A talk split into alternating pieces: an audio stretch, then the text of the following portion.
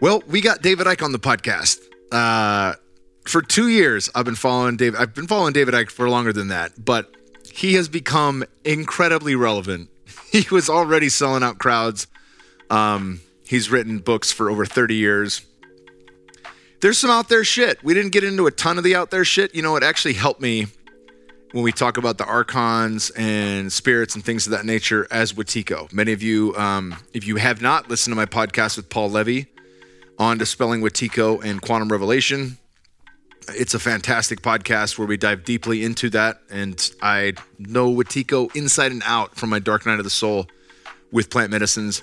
Um, and with the external world, let's be honest, like that, that all as above, so below. My Dark Night of the Soul with 5-MeO DMT flows right into uh, what I was experiencing. It happened in the darkest point of the year in 2020. Duh! Like, of course, of course, I was going to go down that way. Um, I'm super excited to bring you guys David Icke. Uh, we had an amazing podcast. I absolutely love this guy. I love what he stands for, and you know, I really try to steer this podcast as best I could. Um, not in the same directions, even though it's all pertinent, but not in the same direction as Brian Rose. He's done six interviews with Brian. The final, I'm sure he'll be back, but the final one um, was recorded just a couple weeks ago on London Real. I will link to that in the show notes for you guys. And I, I think it's like the Freedom TV platform or something like that, which is really cool what Brian's doing. Um, they did an excellent podcast, three and a half hours, I think. It's phenomenal. I will also link in the show notes to a documentary called Renegade. It's available on Gaia. Y'all should be subscribers to Gaia by now. And um, Gaia has a lot of great info, and there's a lot of great Icke stuff there that you can really deep dive if you want to if you want to dive in. But Renegade is a documentary on David Icke's life story. And I absolutely love this. You know, I've read The Answer, I've read Infinite Love is All There Is. They're incredible books. But his life story documentary in Renegade is beautiful because it's incredibly uplifting and it shows his spiritual path. And so I really try to dive into David's mind because truthfully, and I say this on the podcast, but David David's understanding of consciousness and quantum physics I put as high as any great spiritual teacher on the planet, from Ram Dass to Eckhart Tolle. Obviously, Ram Dass is no longer with us, but any of those who have walked with me in the same time frame that I've been alive, David can explain consciousness, God, whatever you want to call that, in a way that resonates wholeheartedly with what I've experienced on medicine journeys and, you know, at the core in meditation and um, breath work. And he's he's dialed the fuck in, whether we want to believe that or not. And a lot of what he said has come to fruition. And um, you know, he's he, we, this is a really positive podcast, though. I promise you guys, I can assure you, it is a very positive podcast. There's a lot a lot to celebrate in the world right now, and um, I think there's enough people not putting up with mandates and things like that that we're starting to see the tide change. Um, you may notice, side note here, uh, I'm going to dive into, into sponsors and all that, but side note, you may notice a lisp as I'm talking right now, and it's fucking unavoidable. Um, I'm going to have a dentist on who's a biological dentist, and uh, really what we got to do because I broke my jaw on my 18th birthday, and I won't take too long with this story because we can dive into that with the dentist. But um, uh, they put the first or orthodontic in my mouth. I am going to have braces again. I broke my jaw I, on my 18th birthday, and that has caused my bite for the last 20 years, all through football, fighting, powerlifting. With the incorrect bite, it has created imbalances in my face, my jaw, accessory muscles, my bite. My neck is chronically tight in certain areas. This is going to fix all that.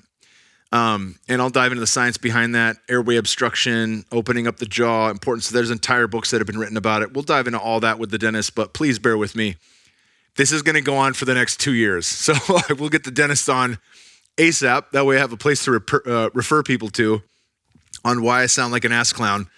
And I also will try to, I, I imagine I will, I will um, steer myself away from all the S words as best I can.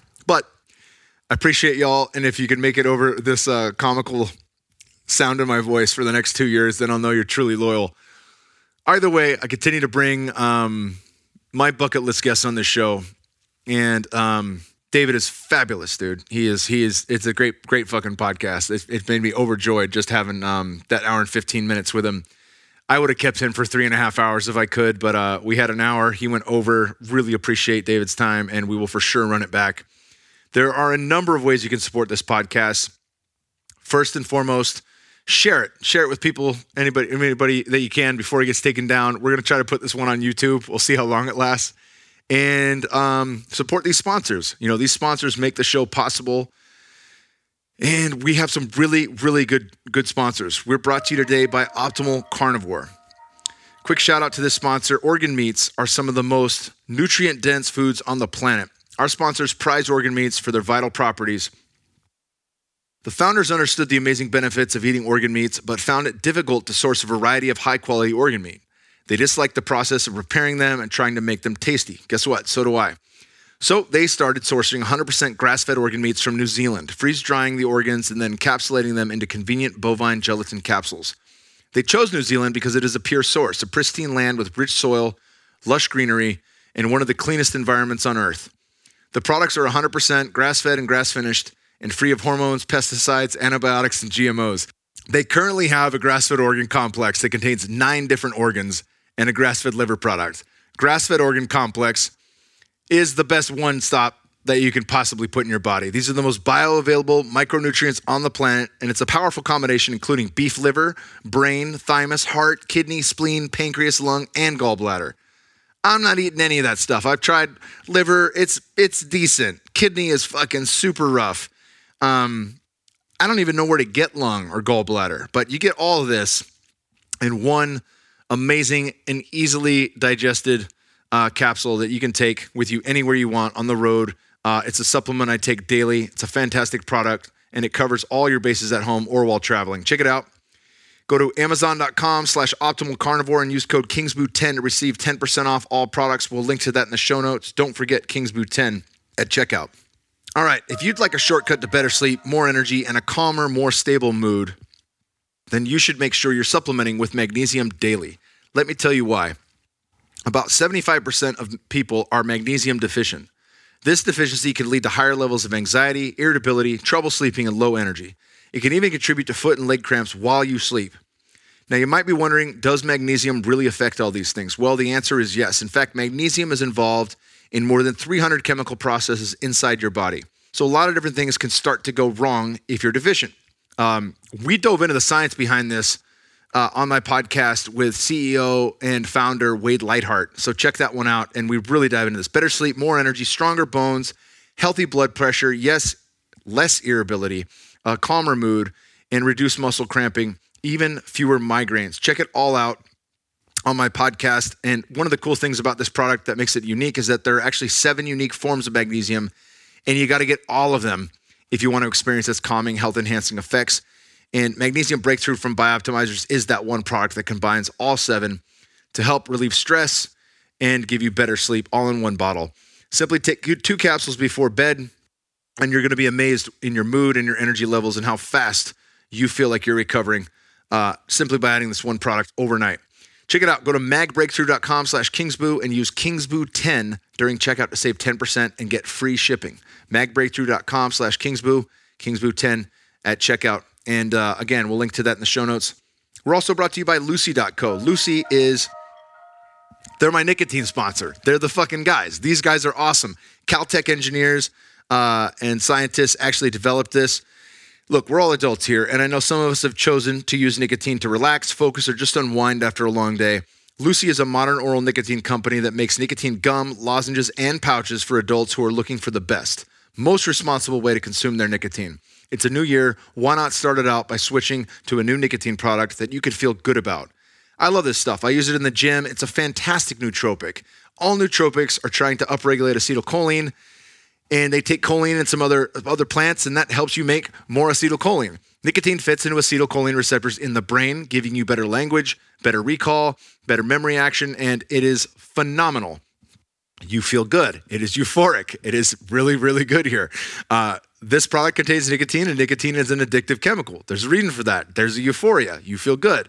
It's calming, and it helps you. Um, it helps you focus. So there's a calm and alertness to it the mechanism in the in the uh, the window of action is pretty short. It's about 45 minutes. So this is something that I'll run in the evenings while I'm reading or listening to Audible before bed, and I could still fall asleep, no problems. Check it all out over at lucy.co and enter KKP at checkout. That is lucy.co, promo code KKP at checkout, and you're to get 20% off everything. We're also brought to you by InsideTracker.com slash KKP. Inside Tracker is a website as well as an app for iPhone and uh, or iOS as well as Android. And these guys are incredible. They do all sorts of stuff. You can do your blood work at your house in a home genetics kit, and they will look at the snapshot of your current health from your blood work results as well as your total picture. What do your genetics look like? What is the long term? What does the marathon look like of your journey here on, on Earth? And then, based on your goals and machine learning within the app, they formulate a systematic plan to help you achieve those goals. Do you need to lower cholesterol? Do you need to increase cardiovascular uh, function through running and different activities? They have lifestyle recommendations, workout recommendations, all sorts of great things, food recommendations, supplement recommendations, all through the app, which is completely customized to your one of a kind genetics and your one of a kind blood results, which do change over time. That goes straight to the app and tells you how good you're doing. You get progress reports in real time. This shit is way better than going to a general practitioner, way better. And it brings the power back to you. For a limited time, you can get 25% off the entire Inside Tracker store. Just go to insidetracker.com backslash KKP and enter code KKP at checkout. Again, insidetracker.com slash KKP, code KKP at checkout, 25% off fucking everything. These guys are the best. All right. That's it for our sponsors. Make sure you hit them up. They are awesome. Let you know, let them know that I sent you. So don't forget those discount codes. And here we go. My dude, David Icke.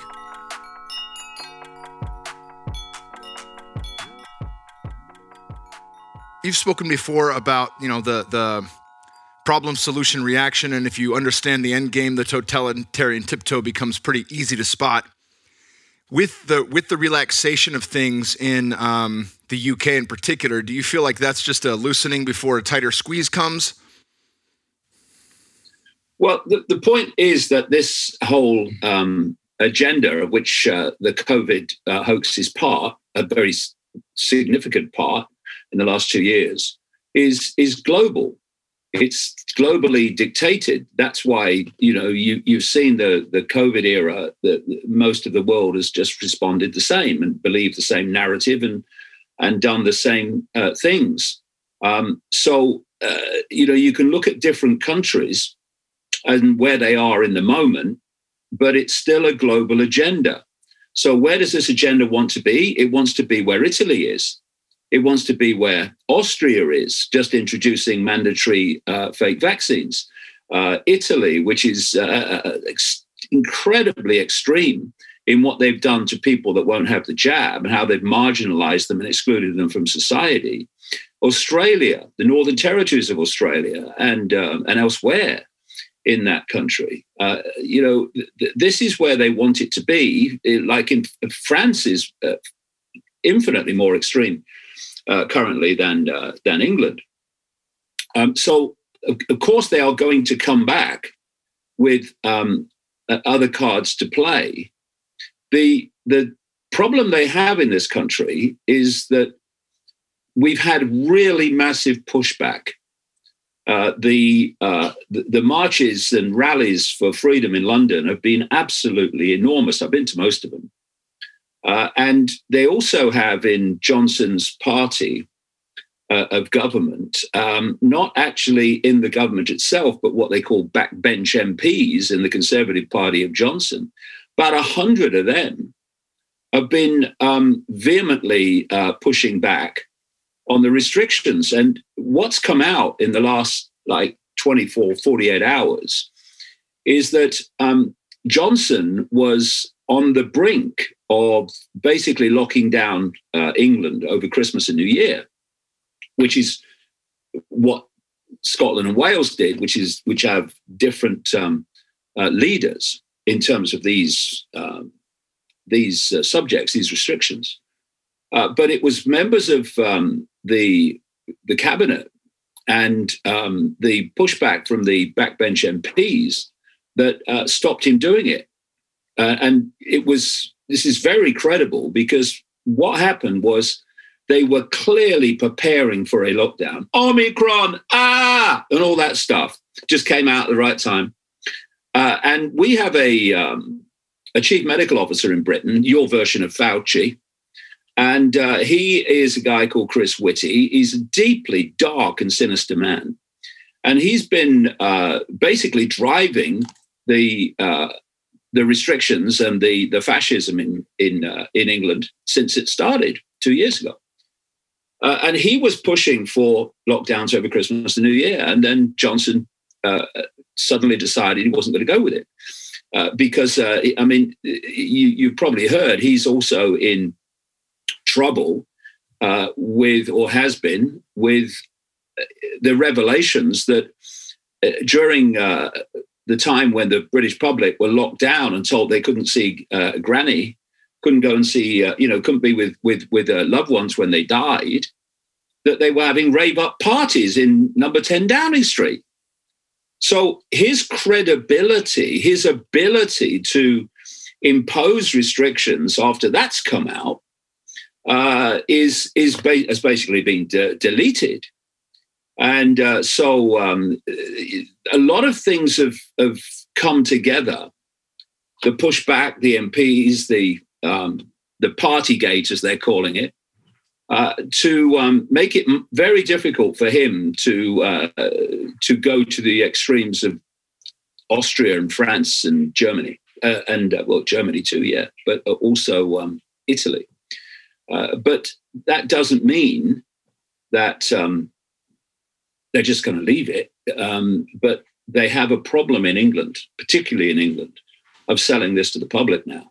Because you know, uh, uh I, I watched the um, I watched the response when they announced the Omicron uh, variant, variant, variant, variant, variant, and um, uh, uh, enormous numbers of people were just shaking their heads and laughing uh, that, that they were now going to try to frighten us into into locking us down at Christmas again. People started to see it. You can only lie for so long before um, people with any modicum of intelligence realize that you're bloody lying to them. And we are there in England. So um, they will come again, but um, it's not going to be an easy uh, an easy play like it was in the spring of 2020. Yeah, that's. I mean, I love it. I love it. I'll, I'll, take the win where I can get it. You know, it's it's one of those things where I was like, I don't know if I want to count it as a win yet, but uh, it certainly feels that way. That's amazing. The- See, that's amazing. See, uh, one of the things I've been going on about um, incessantly since this started is where the power lies See, all the way through um, history, we've had the same dynamic of the few controlling the many, all the way through every culture, every uh, uh, era, all of it, because the population is tricked, mesmerized into believing that authority has power over them. But authority only has the power that the people give to, to them, which they then recycle back um, in the form of what appears to be the power of authority. Um, but the, the, the fact is, ah, please, the fact is, the people have the power because they have the numbers. And, you know, what is happening in Canada as we speak is fantastic because it's an expression of that you know, oh yeah, we're in power, we're in control, yeah, we say what happens, and then suddenly all these trucks arrive in Ottawa, and they don't know what to do, because the the the the, the, real power is with the people, is with the numbers, and so um, this is starting to dawn on more people. This is a nightmare for the elite because they they absolutely want people to believe authority has power because once you you you break out of that mind trick of where the power lies, then it's it's over. And uh, so um, this is a, I think, a pivotal time, a pivotal period in in in human history, not just relation to to to, to COVID, Um, but as I've said many times in the last two years, this is an opportunity to bring about societal change that breaks that dynamic between people and government. Because that dynamic is this government imposes, government uh, orders, and the people respond to that. But in a true free society, government, which should be just making the, the, the you know the roads work, etc., and, and making society uh, work in that way, government should be responding to the people. It shouldn't be the other way around. So when people say, well, um, you know, we've got to start a new political party, or we've got to do this, we've got to do that, we've got to get into politics. I don't think there's any need to do that. You, you know, any new party gets squashed anyway. The, the thing is to make the politics, the politicians respond to us. And that's what the truckers are doing you know, instead of uh, sitting out uh, back in their homes responding to um, the, the fake vaccine mandates and, oh, we're going to lose our jobs and all that stuff, they have done this and gone to Ottawa in those great numbers. And now the government's got to respond to them. The dynamics flipped. And that's what we need to do. You know, there's a, a, a video on the internet, on, on YouTube somewhere. I saw it a long, long time ago it's called The Tiny Dot, if people want to go and look at it. The Tiny Dot, if it's still there. And basically, what it looks at is the number of people that control America compared with the number of people in America. it's hysterical. And when that penny drops, it's over. Yeah, I love that. It's it's certainly going great. I, just had a I was unaware until about a week ago what was or five days ago what was going on in Canada, and it's um it's something that's really inspiring and, and gives me good hope. I watched uh, Renegade, which I think is phenomenal, and I want to recommend to everybody listening to this on uh, Gaia TV, which is a documentary about your life story. And one of the things that really struck me was not only that it was uplifting, that was great, but also that um, the amount of knowledge that you have, and I first got a real taste of that at the end of I think your first uh, interview of 2020 with with Brian Rose where in the last 20 minutes, you finish so strongly about the nature of consciousness and what God is and what we are in our relation with that. And um, you could really see in the documentary Renegade how much Spirit has been guiding you throughout this process, leading you to the right laws to look at, the right books to open. I want to dive into that because I think it gives people um, a better understanding of who you are and, and how you see things. And fundamentally, I, I put you up there with Eckhart Tolle or Ram Dass or any of the great spiritual teachers that have walked this plane as of late with your understanding of consciousness. What is the nature of the game that we're in? What is the nature of consciousness and, and what are we ultimately? All right. Well, I'll come up for air, Chris. um, you know, one of the very encouraging things for me um, has been to see, obviously, with the the passage of events in the last two years, uh, great numbers of people awakening to the fact the world's not run by the forces they thought it was were running it. Um, but so many uh, I'm seeing have gone on to the next stage, and they've said uh, things like, "It's a spiritual war, isn't it?" Um, and you know, I don't like using the word war and all that, but um, they're kind of going into this area where actually it all comes out of, all of it. Um, and I was interested the other day. I was watching an, an interview with uh, Dr. Carrie Madej, you know, the, um, the, the lady who in America who's done a lot of great work looking at these vials and, and talking about what's in them. And uh, she's a Christian, and she was um, talking about her Christianity, and she was using her Christian um, language, beliefs like Jesus and stuff. And I, I, I, was watching her, and I thought, you know, if if if, if you take away the um, the biblical kind of tone, what she was saying is what I'm saying.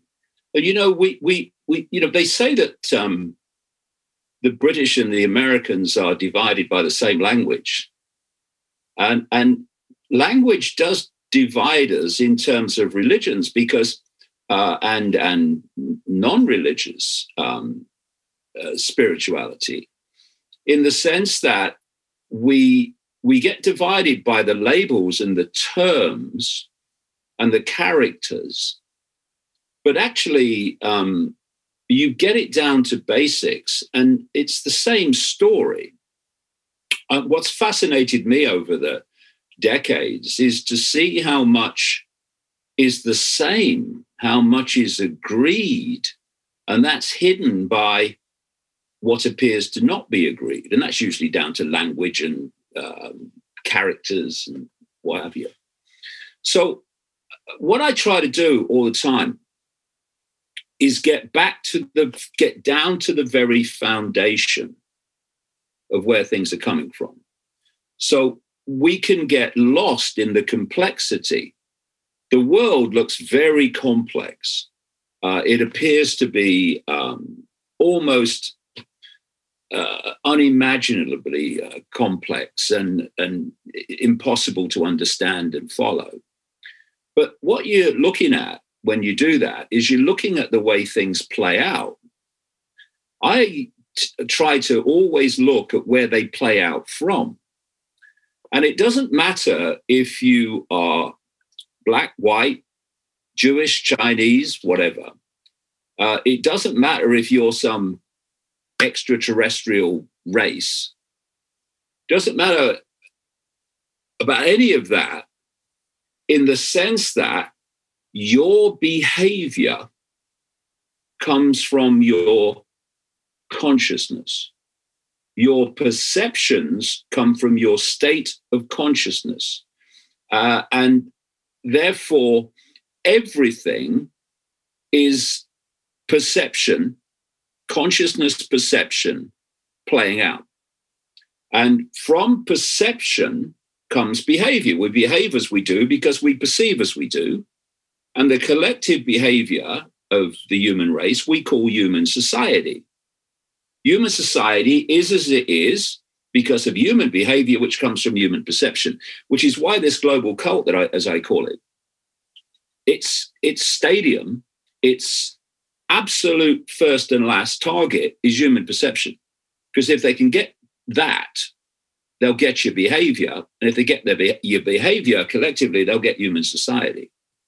Um, what's clear when you look at um, religions of various kinds, and you look at the non-religious spirituality, and you look at the uh, the ancient tales of of of, um, of, of um, native societies and the, the accounts and everything. There is such a common theme; it's almost laughable. It's so common. They just use different names. So one of the great common themes is that there is a negative force seeking to impact negatively and manipulate and control uh, human um, society from the hidden, not something we can see. Of course, we see the way it plays out. We see the the Gateses and the Faucis and the Klaus Schwabs, but we don't see uh, it because we can't see consciousness. We can only see with our five senses the way consciousness expresses itself through form in terms of behavior. So you look at Christianity, and they talk about um, the devil, Satan, and the demons. You look at the Gnostic belief system, um, and they talk about their devil is Yaldabaoth, um, which they say is an energetic form. Uh, and they talk about the archons, which are the Gnostic demons, um, archons being a Greek word meaning rulers. Uh, you look at um, Islam, they talk about the jinn who manipulate human society from the hidden. And uh, you know, I've talked to to um, different people, like uh, Aboriginal people in Australia, because I've travelled a of a lot before the COVID era. Unbelievable, man, actually. And and you see this recurring theme in America. The Amer- uh, Native Americans have a, various names for this same force and the Cree tribe, which is the name I like to use, uh, which is uh, the tr- Cree tribal people in Canada and across the border into America, they use the term for this force Wetiko. which they describe as a mind virus. Very good description. I, I was uh, fascinated to see that, read that over the last um, 18 months because I've been talking about this mind virus. I actually called it that way back in my books. So these common themes are fantastic. And, and what this is, is a negative force. And it's it takes the form actually of an inversion. It's an inversion of love. If you look at the word evil, it's uh, live writ- written backwards. It's an inversion of life. And that's why when you look at um, blatant expressions of, I'll, I'll call it Wetiko, like Satanism, everything's an inversion. That, that's why they use inverted um, symbols. That's why you have the inverted pentagram, the inverted cross. Everything's an inversion. And then you look at human society uh, as an expression of Wetiko, and it's an inversion. Everything's upside down. Um, I mean, we've seen a fantastic upside down example in the last two years with um, the medical profession and um, the medical medicine hierarchy that's supposed to protect health destroying it. Everything's an inversion. Uh, and so, what is this Wetiko? Well, it, it's it's a a very inverted, distorted state of consciousness, and it operates because of its inversion, distortion, and um, chaos. It operates in a in a, a low frequency uh, because every time we um, we think, every time we we feel emotion, we're generating frequencies. A, a perception, our, our perceptions are actually a frequency field, the sum total of our thoughts, attitudes, and emotional state. And this Wetiko is no different. And so um, you uh, are looking at this low frequency um, consciousness. And what it's trying to do through its various forms, including uh, uh, uh, expressions in form like this global cult, your Gateses and your Schwabs and your Faucis and all the rest of it, is to draw human uh, consciousness into this frequency. So um, it can attach, it can possess, and it can perceptually influence. And what's been clear to me as I've studied this is that what we call fear is this Wetiko. I mean, I talked to you know people like um, Credo Mutwa, the Zulu shaman, who talks about this force actually bringing fear into the world. That there wasn't fear before, but it brought this fear in because it is fear, and it feeds off the fear, the anxiety, the um, low vibrational emotional states, the depression of humans. Because if you if you're going to um, feed of um, a, an energetic source, that has to be within the frequency band that you are operating in. Otherwise, like two radio stations, never the twain shall meet. So the idea is to pull um, humanity in these low frequency states. So if you look at society and the way this culture structured it, this of course goes back a long way. It's it's um, all about putting people in those low uh, vibrational states. The last thing they want is joy um, love and uh, expanded awareness. That's the last thing they want. That's their worst nightmare. And and what I think you're you're seeing, um, I would say you're seeing in this uh, COVID era as things have unfolded, is blatantly in your face who has is influenced by Wetiko and who isn't. And this is this so-called spiritual war that people talk about. It's it's a tussle of states of consciousness, one that is um, high vibrational and one that is low vibrational, seeking to bring the high vibrational into low vibrational states. So on one side, you've got people who are so uh, have so conceded their right to think, classic Wetiko, that they just do what um, authority tells them. Uh, they they don't question the jab. They don't question what's in it. They don't question the effect. They don't question the effect of masks on health. They just do what they're told. They believe what they're told. They have no uh, perceptual filter through which they can process information into a unique um, thought or a unique view. And then you've got another group, also Wetiko influence, less, less extreme than the one I've just talked about, because it can see other levels of this to the point where, for instance, it don't really want to have these jabs and it don't really want to um, wear these face uh, diapers, but it does it anyway because it fears not doing it. And whenever I mention the word fear, that's the influence of Wetiko.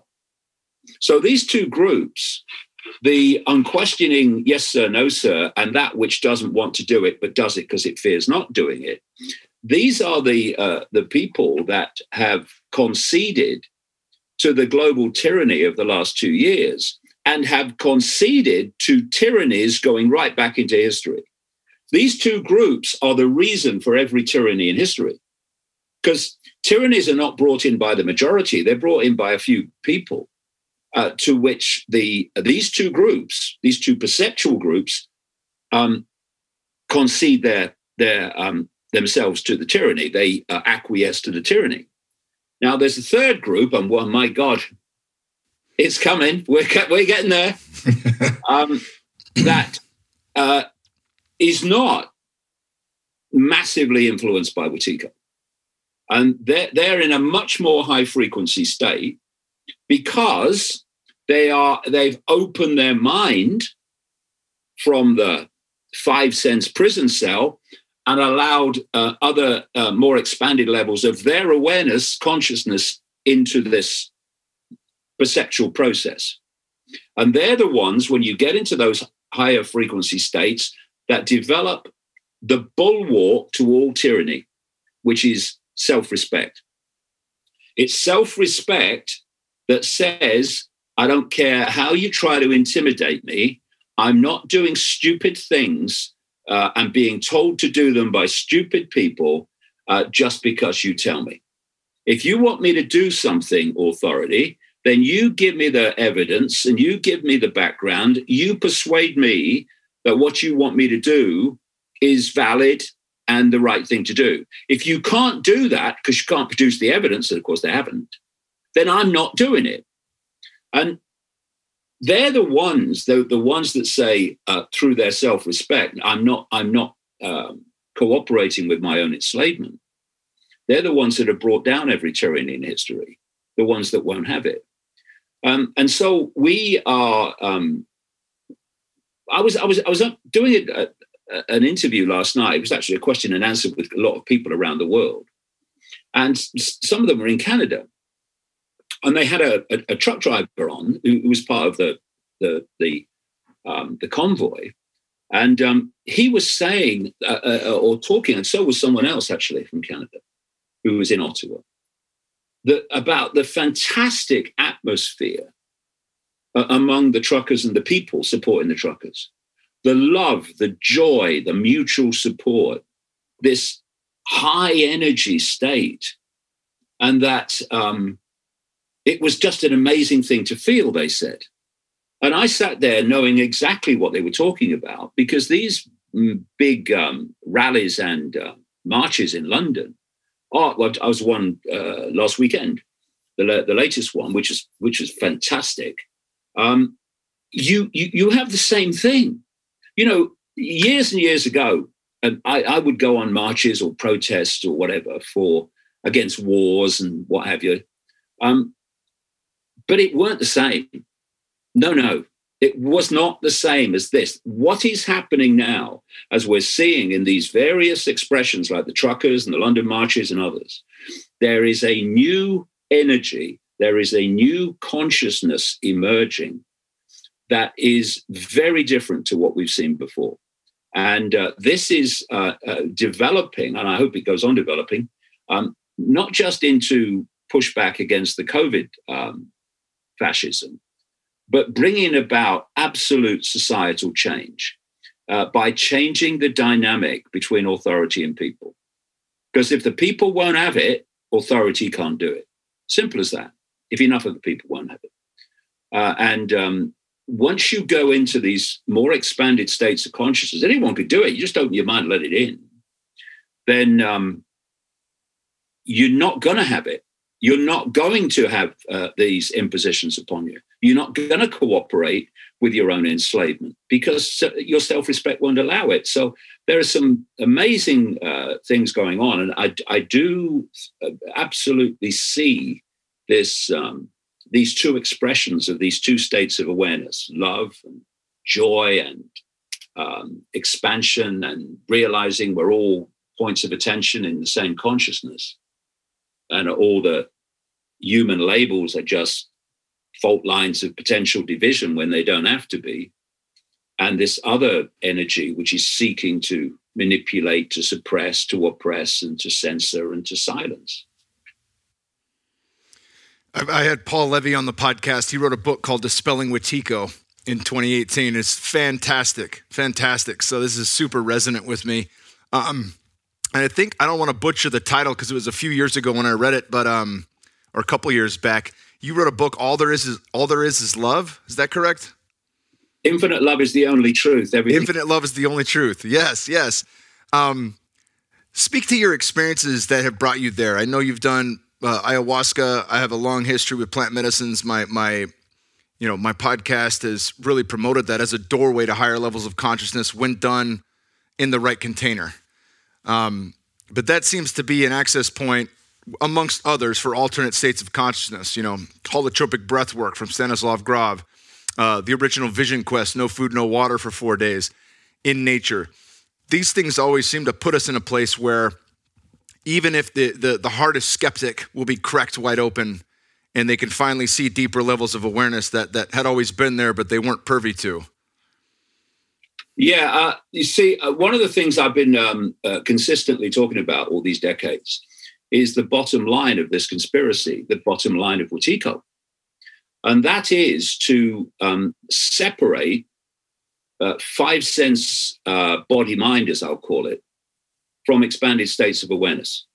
Because it can't manipulate expanded states of awareness, not least because they, they, they are not in its frequency band they they they need to or it needs to in through all its different expressions it needs to disconnect um, the influence of expanded states of awareness on five sense body mind and if you look at um, how the five senses decode reality they see everything as apart from everything else there's no unity everything's separate because it can only visually um, decode a particular band of frequency, visible light, which um, overwhelmingly relates to what we call form.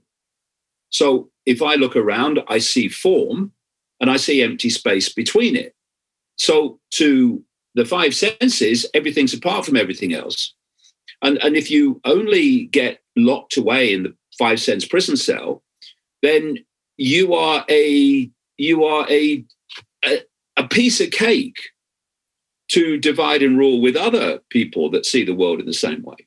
So you, you have the divisions on race and religion and income bracket and all these things, um, which are designed to set the target population at war with itself so that they don't look up and see that the same hands are controlling the strings to all of them. Uh, we're, we're, you know, we're too busy fighting each other uh, and being divided among each other to see actually that we have a, a common, um, if you like, enemy that um, is running the show and is running this side and that side, uh, and uh, all, all, all that, um, all in between. So this um, whole uh, five sense focus is the is the very bottom line, because if you could go deeper into the field, you would realize that actually there is no empty space. Everything's filled with consciousness, energy, possibility, potential. All we're, we're swimming like fish in the ocean in this sea of um, energy, the, the quantum field of possibility, probability. And uh, this is what connects us everything is connected. When, when people say everything is one, what does that mean? It means we're all part of the same field of consciousness. We're just different points of attention within it. Uh, and so, um, if you reach that point of understanding that we're all one, and that whatever body we may be experiencing through, it's just a brief human experience and not the I, which is the consciousness having the experience, then your ability to divide and rule for a start is gone. And also your ability to um, to deceive. Because the whole idea of this, I'll call it Wetiko, is to um, focus attention and perception in virtual totality in the five senses and not be influenced by expanded states of consciousness. And then once you've isolated body mind, you then program it through the control of information with the perception that you want it to have. Mostly the basic one is I'm little me, I have no power, what can I do? And then you're a doddle to, to, um, to manipulate. So if you look at a human life, from the time you're born all the way through to the time you leave here, the basic information you receive, whether it's from science or medicine or education as passes for it, is that it's all focused basically on the five senses. The, the five sense world, the perceptions of the five sense world, are what are basically the foundation of virtually all the information that we get when I start, started uh, becoming aware of this uh, 32 years ago now, my first question was why isn't this why is this stuff taught in the schools? Why aren't there television programs galore, documentaries exploring this? And then later, of course, you understand why. Because that awareness of reality and the nature of the true I would set us free. And that's the last thing that we need. So you, have got um, two um, two worlds within one. Uh, one is the world of the cult and the secret societies, and they're secret because they're keeping secrets from the population. One of the secrets is where the world's being taken, so everything seems random. Daily events seem random to the population when actually they know here that they're totally coordinated. But the other thing, crucial, is they're hoarding the nature of reality and how we interact with it and how our perceptions become our experience reality. And so um, they keep that from the people because they they want the people to believe that life is random. Life is random events and random happenings during the day, and that um, everything is good luck or bad luck and all that stuff. So we don't realize that we are actually creating the good luck and the bad luck, and we're creating um, our experience through our perception. Um, they don't want us to know that, but they know that. And therefore, they know, like I said earlier, that if they can control our perception, they can control our experience because they know that one becomes the other. How does it do that? Well, like I say, um, every time we think, every time we we feel emotion, we're generating frequencies, and the subtotal of those frequencies become a perceptual field. They become our, our energetic field. And this energetic field of ours is interacting. This is the level in which we're interacting with the field of possibility and probability.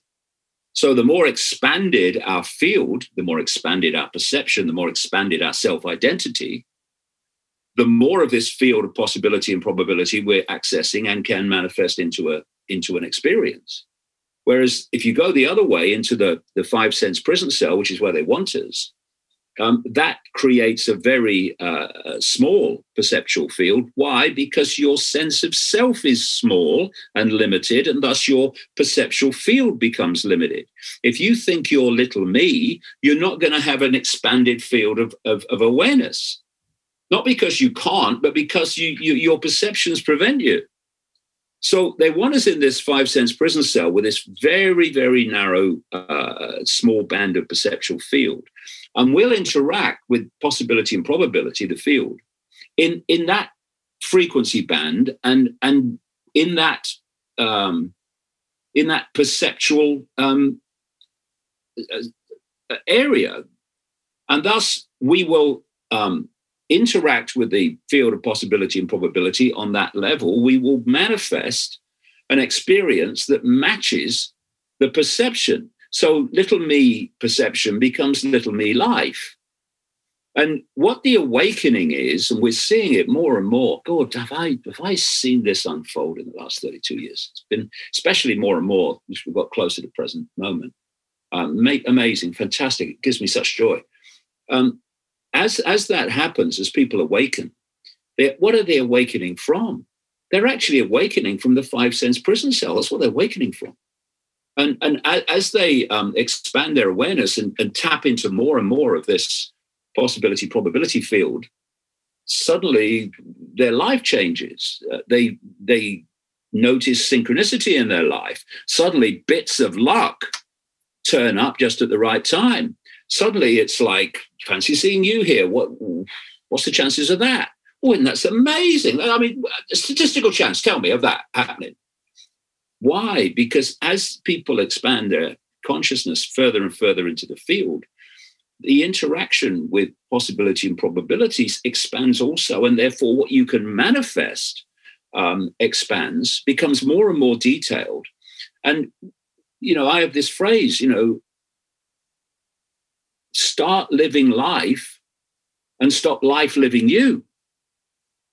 When you take your perceptions from external sources of programming, life is living you through this process of perception becomes experienced reality.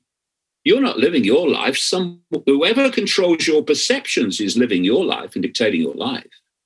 But when you um, start to come to your own perceptual state, you don't just take what someone else says and believe it. You come to your own unique conclusions. You start living life because life then starts responding to you instead of you responding to life. And this is the um, the, the shift that um, is going to bring this nonsense down. And, and it's the shift that this cult is desperate, desperate to stop because its control is gone. So once we, we understand what we perceive, uh, what we believe we perceive, what we perceive we experience, then we suddenly realize we've been in control of our life all along. We've just not realized it. But if you if you change your perception, you will change your life experience. So, um, you know, we're having a nice chat here, but with different perceptions, we could been having a big bloody row now about something. And uh, the only difference between one and the other is the perceptions of the people involved. Everything is perception, and this cult knows that and we can take the control of them back. And this is why, as I said earlier, this shift in perceptual understanding of where the real power lies with the numbers in the people, not the few in the authority, that perceptual shift can change everything. Speak about, you know, it, it, JP Sears is a good buddy of mine that lives here in Austin, and he does some great comedy skits that are quite revealing of uh, the government, the deep state, the cult, whatever you want to call that. And um, one of the things that he laughingly says is like they're playing cards with their hands face up. You know, Bill Gates wrote a book. Uh, Klaus Schwab has a book, COVID 19 and the Great Reset. They even have promotional videos, you know, that everyone, you know, that's followed this podcast and follow you is well aware of. You'll own nothing and uh, you'll rent everything and you'll be happy. And it shows some drone delivering packages to your apartment. And then we've got Zuckerberg and the metaverse which you know I had I had a vision back in the day on uh, psilocybin mushrooms of all the video games that I used to play and how I was playing a game within the game and how the game itself that was within the game was limited. It was not the game, and that ended my video game addiction like that. And I look at you know video game on a TV screen versus haptic feedback suits Ready Player One what what that end game looks like, where your everything you do is online, everything is with an avatar, and uh, you got to buy the NFT to get the avatar. That that future seems to be one in which we're locked into for those that choose it. The uh, the five sense reality. Exactly. That's exactly what's going on. Um, we we live in this uh, manipulated uh, world, this manipulated reality, um, uh, and, and you know, I've written at length that I think this is this this reality is actually a trap. I think it's a form of um, of, of, virtual reality simulation. Um, and but what they're doing now, and, and that simulation is to so bewilder our perception that we lose understanding of who we are. It's all part of the same thing. But what we're seeing with the metaverse and augmented reality and the technological um, virtual reality is that m- new layers are being put on um, to the illusion, to the, the, the fantasy world, to further, further, and further lock us away from the true I uh, consciousness uh, beyond the manipulation. And there's many, many aspects of this going on at the same time. So you've got your metaverse and your cyberspace level of that, uh, which is um, this this body is a you could call it an avatar for consciousness to experience this reality. So now with the metaverse, the the avatar's got an avatar. How long before the avatar's got an avatar's got an avatar, and so on. I mean, it's pulling people further and further away in their perception of self and reality away from, from prime reality. Uh, and at the same time, if you look at it, this woke mentality um, is subdividing the previous labels of a, of a human life. So they're going into greater and greater myopia of self identity. And self identity is everything self identity, if you self identify with the only with the labels of a human life, then you're identifying, self identifying with limitation of I can't. You're, you're, you're self identifying with the five senses alone because that the, the, five sense world is the world of the labels. Um, but what they're now doing, in the same way of the metaverse, the layers, in the same way, um, they are subdividing the previous labels into smaller and smaller um, self identities. So this list of letters gets longer and longer and longer, where people are defining the I with, with even their sexual preference. Now, the se- a sexual preference is a experience. It's a choice to have that experience. It's not you. It's not the I. It's not the eternal I the I is the consciousness having the experience. It's not the label, which at the end of uh, a, a, a, human experience will will go with the body. It's it's a brief human experience, um, and and the more that you can make that myopic, you can you can get people self-identifying with the fine detail. It just staggers me of sexual preference. Um, the further away you are drawing people, as with the metaverse and all these other virtual reality technologies, from the, the, the infinite I. And that's what this Wetiko has to do to survive, because this is about its survival as well. It's feeding off our energy. Uh, we are its energy source. You know, when the, the Morpheus character in the Matrix held the battery up and said the machines have turned humans into one of these, um, th- that was a profound truth in symbolically of, of, of, of what's going on. Uh, so um, yeah, these uh, these metaverses and stuff like that are all part of this uh, process. Um, but you know, it's um, it's also you mentioned a few minutes ago about basically they're telling us, but um, what's what they plan with their books and their videos and stuff. But they have to. Um, I said this years ago there's going to come a time when um, they can't operate under the radar anymore. Because if they're going to impose on society what they want, that society must become visible to the population. It must become part of the population's experience in the realm of the seen and the, and the experienced. They can't hide it anymore. I mean, you can, for a long, long time, you can um, be under the radar and you're manipulating and you're changing it subtly and it's moving on and the population think it's all random and not connected. But there's a point where you you, you have to break the surface where you can see it. Uh, otherwise society's not going to change as you want it.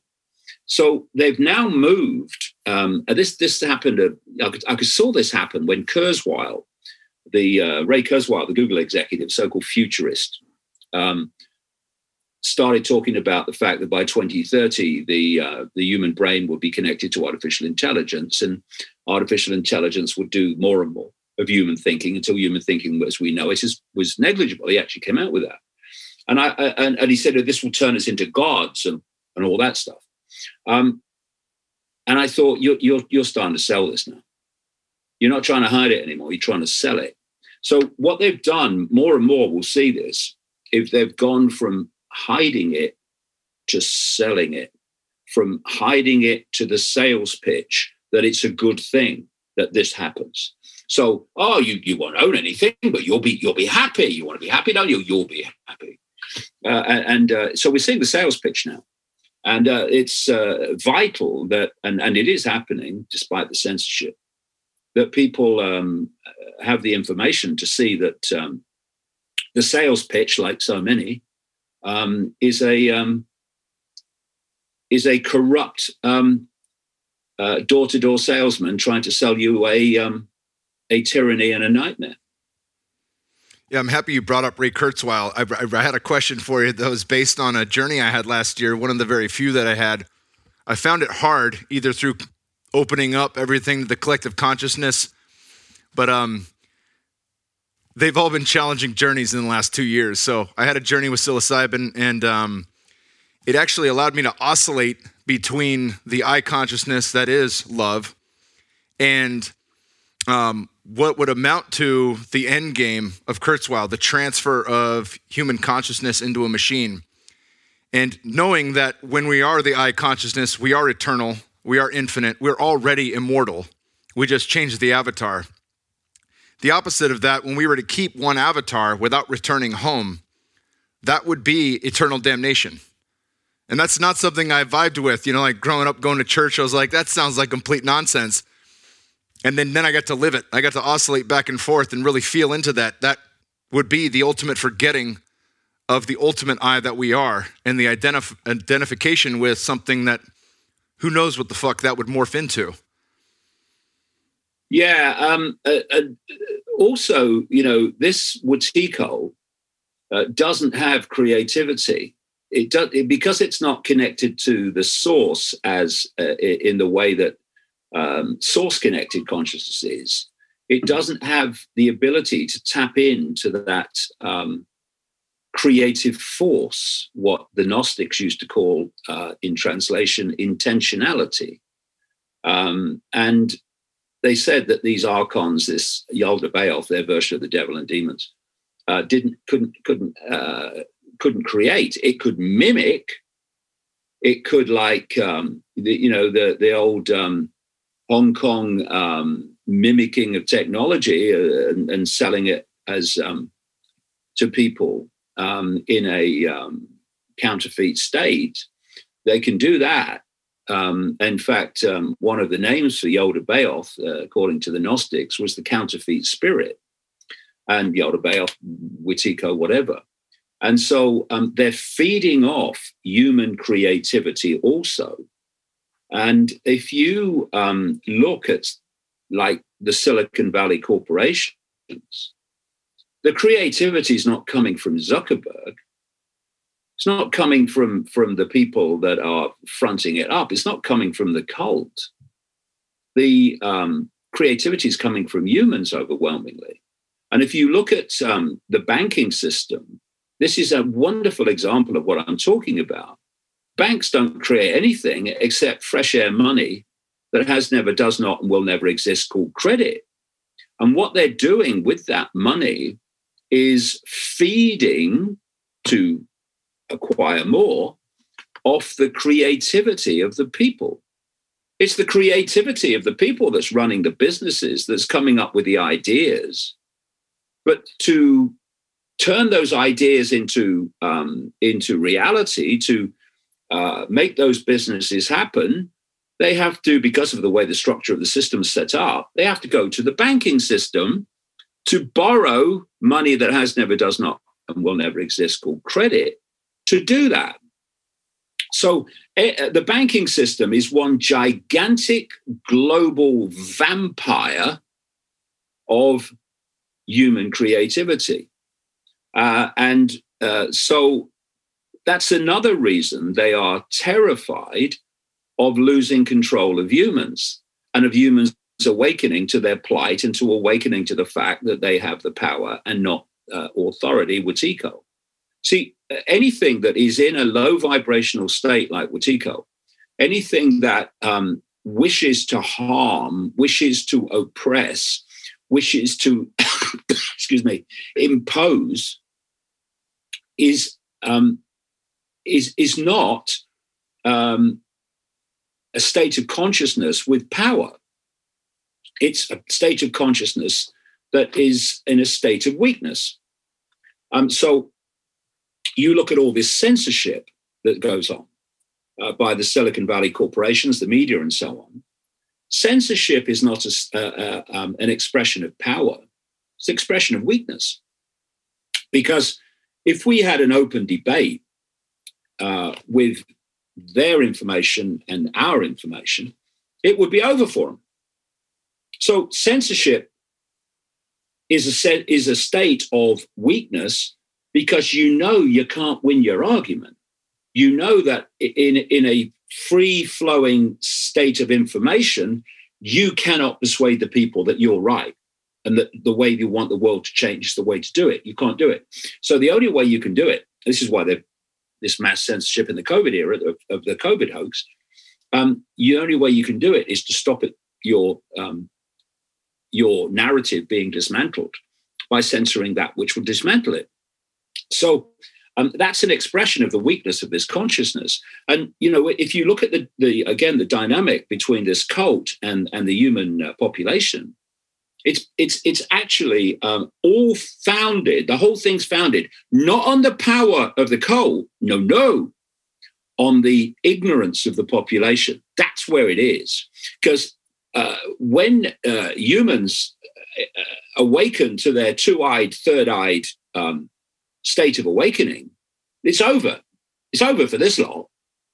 And so what they have to do, and, and it's very appropriate that their symbol, one of their main symbols, is the all-seeing eye, a single freaking eye, because that that's kind of symbolic of its um, of its state of awareness, and it's the one-eyed man, and, and it, it's um, a classic kind of um, uh, example of that phrase in the kingdom of the blind, the one-eyed man is king. in the kingdom of the human blind, the all-seeing eye is king But they have to keep humans in a smaller box of awareness and uh, uh, knowledge than they're in. That's where the secret societies come in, making sure that happens. Um, and so um, this awakening uh, is is the worst the worst nightmare of this um, of this cult because it will bring the whole bloody house down. The whole foundation of human control through the ages has been making sure they don't awaken.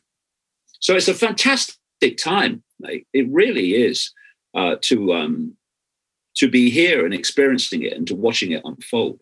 Many challenges to come, but once this gains momentum, this awakening from which everything else comes, then uh, this this house of cards is coming down. I love it. I don't want to keep you past an hour, but I do want to ask you one question um, briefly before we go. Event 201 chronicled events that transpired months later. It was well detailed in Plandemic Indoctornation, and of course, um, it's it's it's well laid out. Uh, we've had we've had Klaus Schwab in the World Economic Forum almost perform the same thing for um, you know the effects of of a market crash. What do you think is is going to transpire with that? Do you think the grid goes down? Do you think the the the banking systems are all hacked. How does that work out? Well, I, I, I think I think um, any of the above really. Um, it's very clear that see the way they work. If you look back through history, um, look back through the 20th century and uh, the 21st, um, is they're in a constant state of, of what is called creative destruction. Um, if you want to ultimately lead the world into the status quo that you want, this great reset status quo, which is basically China made global, uh, and China and then some made global, then um, you've got to keep continuing in a sequence of destroying status quo so you can build another one which is closer to the one that you're heading for. So if you look at the First World War, that was creative destruction. I mean, I've, I've gone into it in detail in my books. First World War, it was totally bloody manipulated, uh, as was Second World War. And so um, the world after the First World War was the status quo was completely different. Whole new countries were were drawn, lines in the sand were drawn, and the whole thing started uh, changed. And then they had very soon afterwards Second World War, um, and that changed that status quo. And you had the uh, emergence of the Bretton Woods Agreement, the World Bank, the IMF, and all these centralized, uh, the United Nations, this whole uh, centralized global centralization of, uh, of power uh, network. And of course, a, a, wonderful uh, example of creative destruction is the COVID era. People look back to 2019, the, the last months of 2019, look at the world now. It's, it's actually, funny enough, it's nothing like it was. Um, so they're all, they're doing this all the time. Now, what they want is a completely different um, financial system based on one single world currency, digital money, um, which of course they, they would be able to completely control. And to do that, they've got to go in for creative destruction. They've got to destroy what's there now. And they've started it because, you know, this um, this great reset is actually for, as we've been saying all these years, a, a global um, dictatorship based on a world government, world central bank, world army, world currency, etc. Um, and so they want the end of countries. So this COVID uh, period has not only been about um, imposing um, the fascism on the population, it's been about destroying nations, destroying countries. So if you look at America, I mean, I, I had to read this twice and then check it again. Uh, when I read that um, 80% of the dollars in circulation have been put into circulation in the last two years, I mean, that's extraordinary. Um, and so they have um, put these countries spending this fake money in the name of COVID in enormous amounts of unrepayable debt. Um, they have, because of this infusion of money into the system, uh, started to generate uh, uh, increasingly um, um, enormous inflation, just another fancy word for saying that prices are going through the bloody roof and people can't afford to live.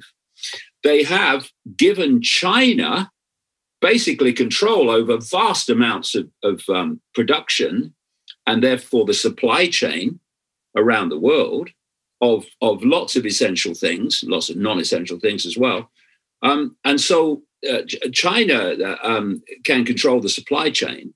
It's very clear from seeing interviews with people in um, like uh, container ports who've gone public who say, "Look, we're, we're, being told not to push these, not not to pass these goods on. To hold them, you know, this so much of this supply chain is obviously manufactured, and, and what's that doing? That's driving prices up on the basis of, of um, supply and demand. So, what we're seeing is this move towards destroying the current financial system.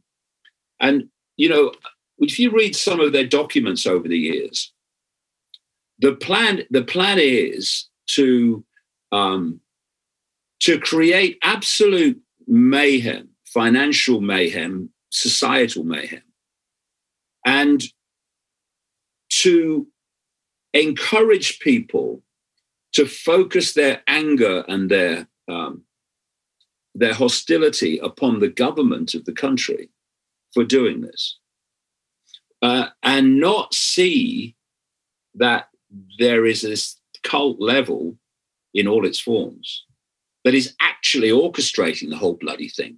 They want everybody to focus on the country, the country's government, and in that devastation, in that financial devastation, this cult in its various forms, not least the bank, the banking system, the IMF, all these institutions, they want to come forward as the savior. It's in their documents. They want to come forward as the savior and say, you know, things have got so bad and it's terrible, and you know, we can sort this out, but things have got to change. And then in comes your your your, your great reset.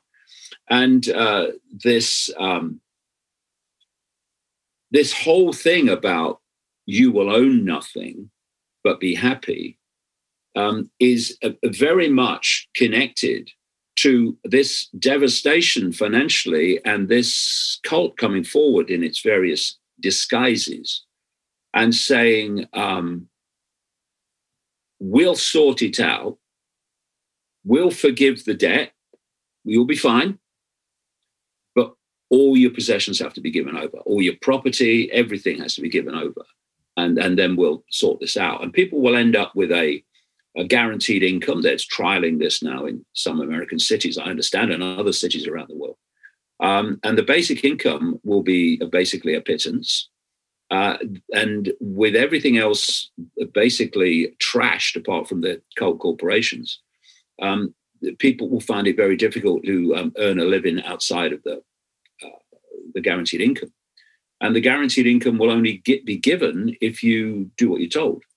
We've had a precursor of this in Australia, where the, the, the government uh, a few years ago now introduced this, um, this uh, process, this policy that um, if you're on state benefits and you don't uh, have your child um, vaccinated according to the government schedule, then you lose benefits. Um, and what what the whole thing again, if you go back to China, the China social credit system, you get credits if you do what the government wants and you have them taken away if you don't, you get excluded from society basically if you lose enough credits.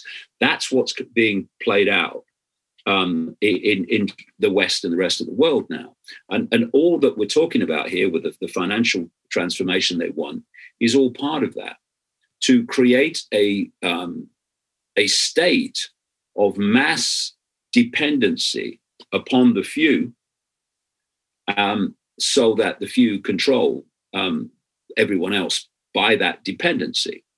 Uh, and uh, so, um, of course, this crashing of the current financial system, which has served them well, but they want to go on to a new level now, um, is um, is pretty much a certainty at some point. Uh, I would say.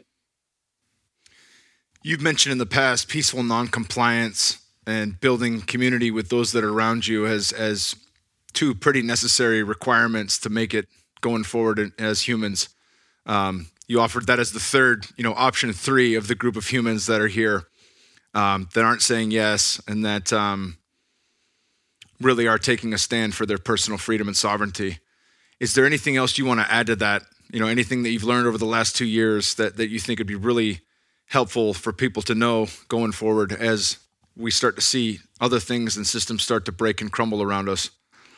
Well, yeah. Well, there's two things really. One, uh, it's vital to um, have the pre-knowledge of what is planned, because we're we're at a point now where they have such control over a digital financial system that they can they can crash it, and it's very difficult to stop the crash because they control the system.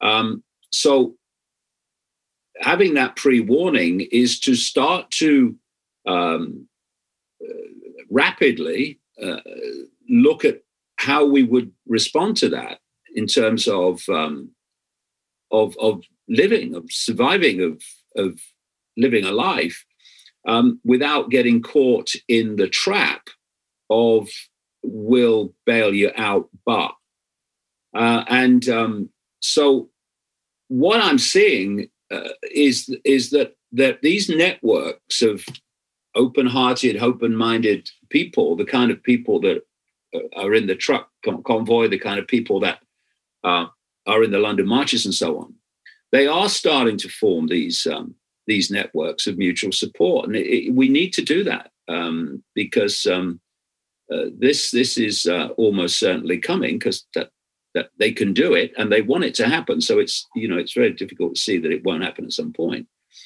Uh, but um, yeah, I think that's uh, very important that people start to prepare for this um, and look at how we can mutually support each other. And that means, of course, um, if, if, very difficult if you live in a city, but uh, you know if if you if you uh, got a community where you can produce food and stuff like that, it's um, it's very important to go down that road and um, and prepare for that when this time comes. Uh, but um, you know, there's that great phrase that um, necessity is the mother of invention, And humans are, human consciousness is incredibly creative and inventive. And when the need comes, those things um, come into, into, into, into action. You, you often only use them when circumstance forces you into use them and to using them. And then you realize, hey, there are other ways of doing things. I never even thought about this. Uh, and if you look at, um, you know, how people have responded to the censorship in the mainstream uh, internet platforms with with alternative um, uh, forms of communication that are uncensored. I mean, that's the classic um, example of the necessity is the mother of invention. So you know we've got we've got massive challenges coming, but uh, there's, and there's something else. Okay, they want to crash the system, yeah, but um, on, on another level, do we want the system to continue? Um, and, and if they crash it, maybe we can intervene and uh, go another way. Um, because, you know, people live their lives. Uh, they live in a house, maybe, if they own it or theoretically own it, in which they go to a bank that lends them money that doesn't exist called credit, and they pay back that plus interest for decade after decade after decade just to have a roof over their head. Um, the whole uh, uh, system is top down imposition by the few on the many. Uh, the whole system is controlled. The direction of the world is controlled.